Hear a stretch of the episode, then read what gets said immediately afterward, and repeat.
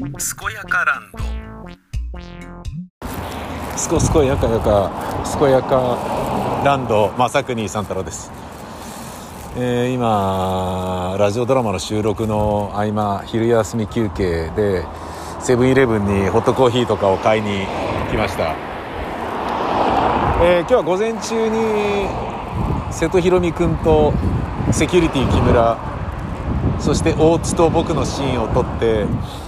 今昼休み休憩入ったんですけどこの後北沢ゆりえさんとえー、山ちゃん、えー山梨谷梨、えーそしてツンツンですねモゲルが来るっていう感じですね。で今ちょうどこれまあ、えー録音しようと思ったのはですねあのーセブンイレブンでコーヒーを買う時ってえーまあなんかすでにセブンで買い物して袋をに入った購入したものを持った状態で、えーコーヒーをセットしたり取りに行ったりしますよね。で左手で、えー買ったものを袋に入れてその袋に左手を通して左手の手首にそのね、え引っ掛けて買ってる状態でコーヒーを取り出そうとする時に左手がねパッとこう行こうとするんだけど、まあ、右手でもいいんですけど手首に荷物が乗ってると思いのほか手でコーヒーを触りに行った時にガツンと勢いよくその荷物がね手首にぶら下がってるからそれの反動で「う」っつって 勢いよく勢いよく右腕が思いのほかそのコーヒーにねガツンってこうぶつかっちゃって「うん」ビシャッ「うん」熱いみたいな そんなようなことに、えーなりますよね。俺意外となるんですよね。今もなったんですよね。あのーまあね、えーとみんなで食べる甘いもの、ね、袋に入ってるやつを買ったんですけどそれをね袋に入れてで、えー行ったんだけど、えー行ったんだけどっていうかそのコーヒーを取りに手がコーヒーのところに行った時に コーヒーのところに近づいたところでその袋がガンっつってまた勢いよくブランってね振り子のように勢いづいたのでガツンっつって なんだか知らないけど手が手がコーヒーにバーンってぶつかるっていうですねビシャッとかって コーヒーになんかこう目つぶしするみたいな。でそでコーヒーの熱さをなんかね熱い雫を手に受けるっていうね何やってんのって、ね、やられてんじゃん。って帰るうちに合ってるじゃんって。コーヒーに戦いを挑むのはやめなよっていうそういうお話です。さてそろそろ山ちゃん来たかな？再開してきます。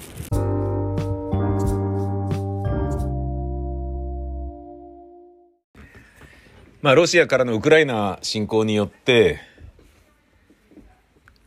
いろんな単語を理解することに結果的にはなってしまいましたね。なんだそれっていうことで言うと、特戦隊。特戦隊の戦は戦争の戦で、隊は隊長の隊、あの、なんとか隊、少年隊の隊、なんで少年隊よ。まあ、なんとか部隊のね、えー、なんとか戦隊のあの隊ですよね。えー、で、徳は、特戦隊の徳は、監督の徳、特戦隊、ね。戦ってるかどうかを監督する隊というのがあって、前線の兵隊の後ろにいて、その兵隊に銃を向けていると。降伏したり、敵前逃亡したり、やられたから逃げますみたいなことをや、戦、戦、あの、兵士がやると、それをふざけんなっつって、えー後ろから撃ち殺すっていう、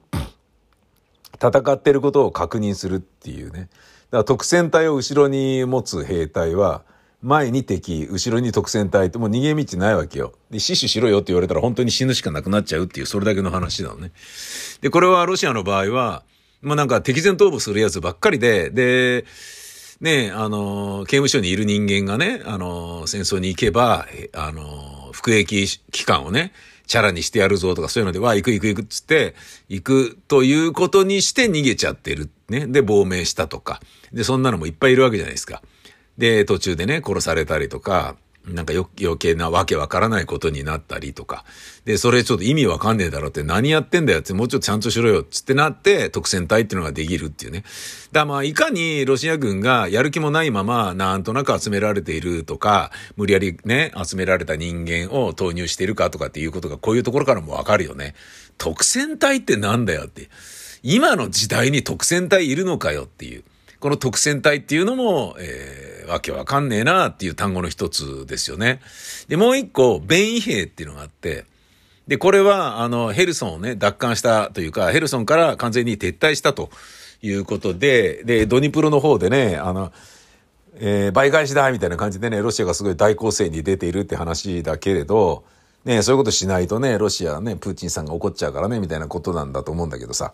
で、ヘルソンはもうね、あの、完全に、えっ、と、撤収したでしょ？だけど、いろんなね、罠を仕掛けたりとかしてるんだけど、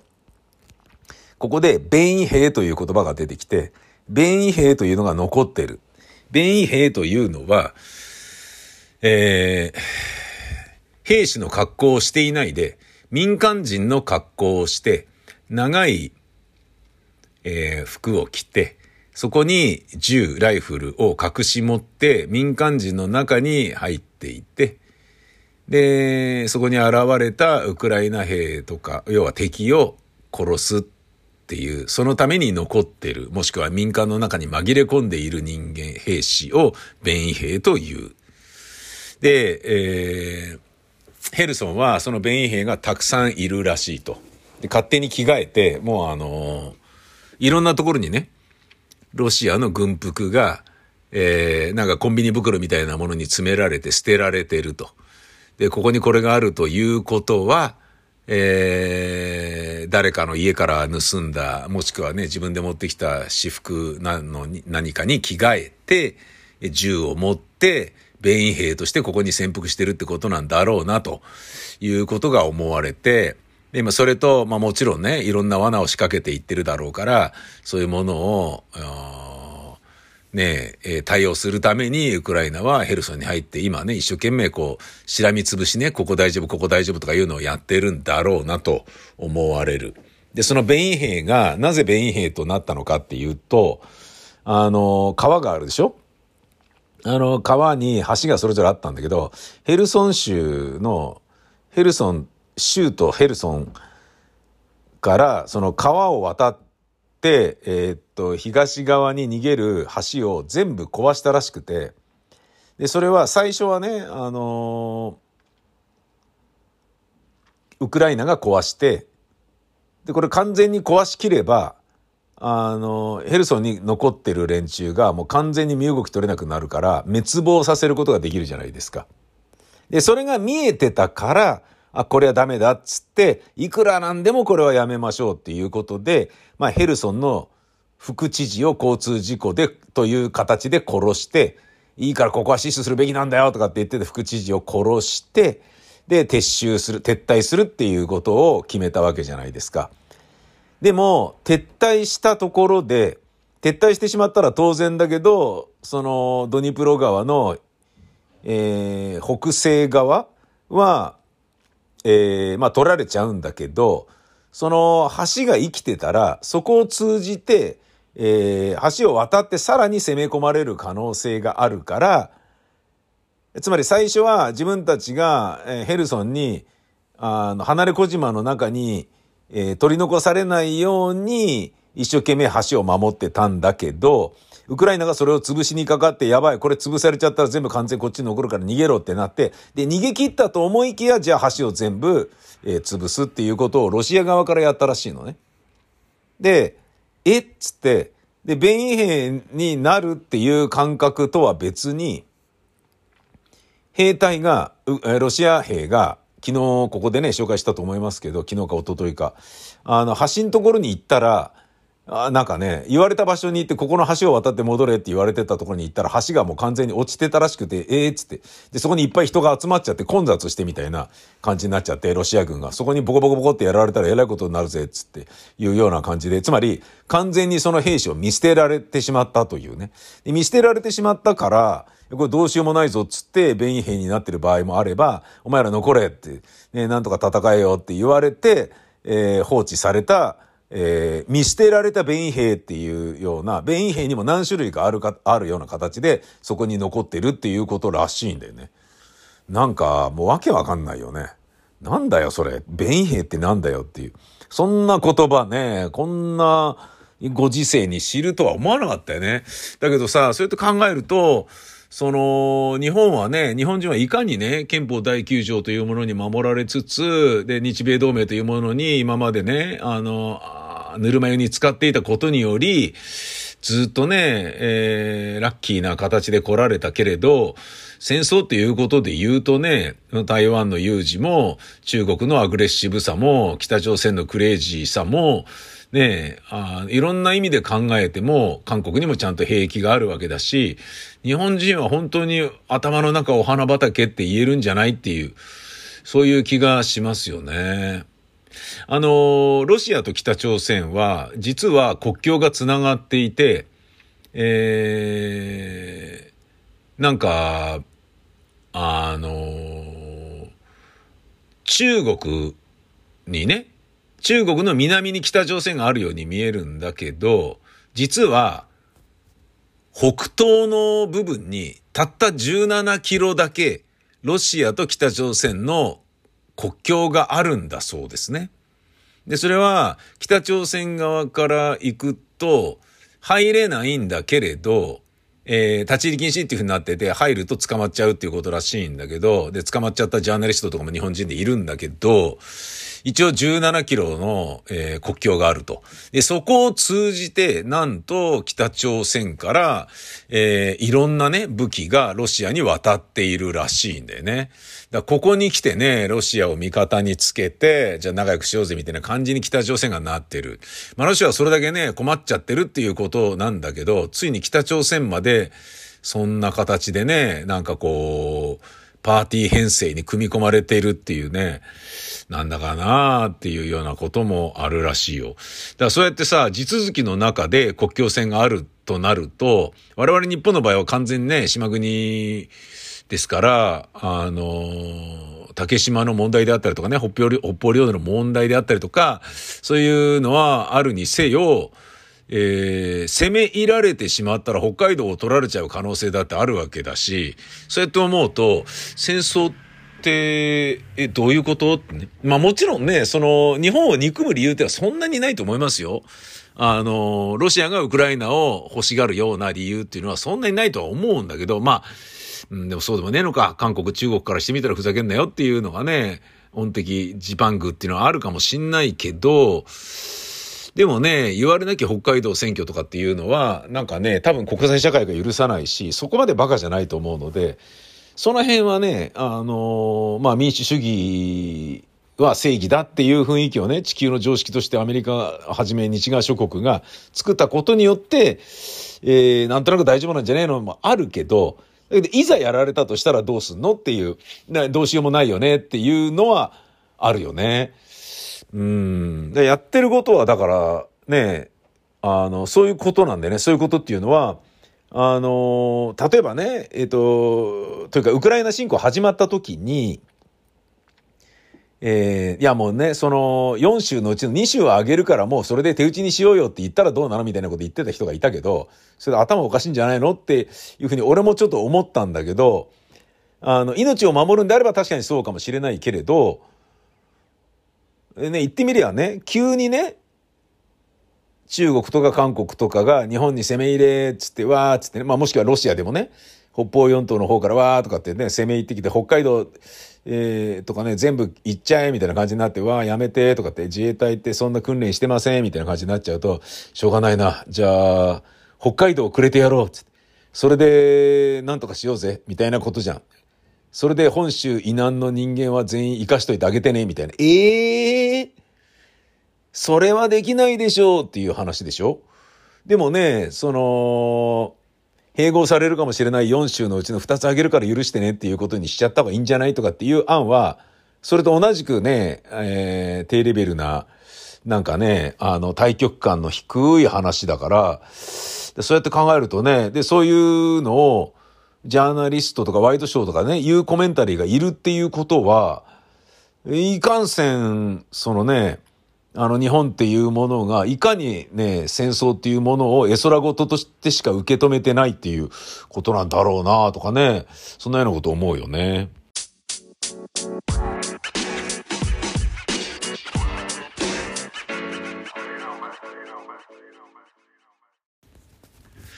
えー、これは、ツイッターで見かけたものですね。心理学で教わった母親が過干渉だと、まあ、干渉しすぎるとってことね。子供にね。母親が過干渉だと女子の自己肯定感は低くなる。うん。父親に愛されないと女子は男性不信になる。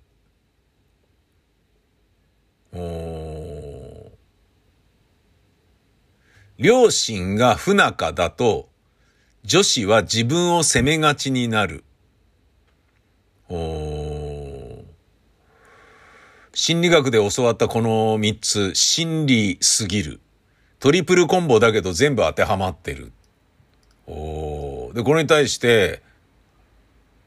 いやー、私もトリプルコンボでした。人生積んだって言ってる人がいる。全部当てはまっててビンゴとか。詳しくいろいろ教えてくださいみたいなこと言ってる人がいるね。うん、五穀豊穣の源は夫婦円満から昔の人はそう言いました。夫婦が不仲だと子供は晩婚か非婚になるそうです。まあそうだろうね。うん、もう嘘っぽくても仮面でも仲良しを装おうっていう感じは俺もあるもんね。もうなんか我慢しよう。俺が我慢すればいいんだみたいに思ってるよね。まあまあ向こうも思ってるんだろうけれどさ。ねえ、なんかこじれさしたらね、もうそれはね、長く一緒にいるんだから、じゃあだったら言わせてもらうけどみたいなものいっぱいそれは出てくるよね、当然ね。で、それ言うのか言わないのかっていう話で、子供の前だから言わないとかね。子供にへの影響を考えたら言わないで、つまり、これについて触れたら絶対揉めてね、離婚っていう話になる可能性があるんだから、もうこの蓋は開けないでおこうと。えー、パンドラの箱を開けるようなものなのでやめときましょうみたいな風に、お互いがね、そう思ってるようなことがあったりして、じゃあそれってね、本当のね、間柄と言えるのかって言われたら、そうじゃないかもしれないね、なんだけど、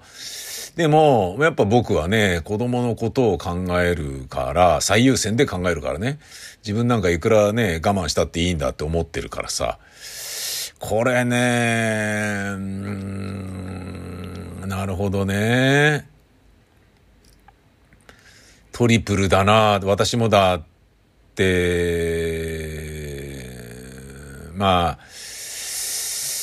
うーん、なるほどね。母親が過干渉だと女子の自己肯定感は低くなる。父親に愛されないと女子は男性不信になる。両親が不仲だと女子は自分を責めがちになる。まあでもなんか全部それっぽいようにも見えるけど、そういうことじゃねえんじゃねみたいな気もするね。うん、まあだから俺はこれ、あーって思うけど、ね、女子はってなってるから、男のことは全然ね、わかんないから、うん。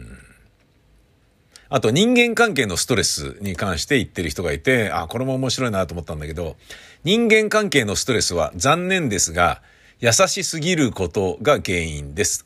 優しすぎる人は断らない。一人で抱える。頑張りすぎる。愛想笑い。空気を読みすぎる。うんそれが原因だろうと。他人が優先だと息が詰まる。自分に優しくしてからで十分です。人間関係に悩む人には固定ツイートの習慣がおすすめ。固定ツイート見ませんけどね。見てみるえー、まあ、紹介するようなものでもないな。なんかただの引きだったな。うん、ダメだ。ダメだってことはないけど、まあ、ちょっとわかるよね。うんあとね、俺がね、面白いなと思ったのは、えー、お医者さんのツイートね。医者と結婚したいというだけの女性は一定数存在する。彼女たちの描く未来は、医者と結婚して仕事を辞めて、旦那の稼いだお金でママ友、ママ友とランチして、買い物して、ジムでヨガをやって、という感じだ。こういう女性と結婚するとかなり不自由な人生になる。本当だよ。ふざけんなよって感じだよね。医者と結婚したいっていうのは、旦那の稼いだお金でママ友とランチして買い物してジムでヨガをやって、という感じだ。この人たちが描いてる未来は、ふざけんなよって感じだよね。医者だからさ、家にそうそういないじゃん。働いてばっかりじゃ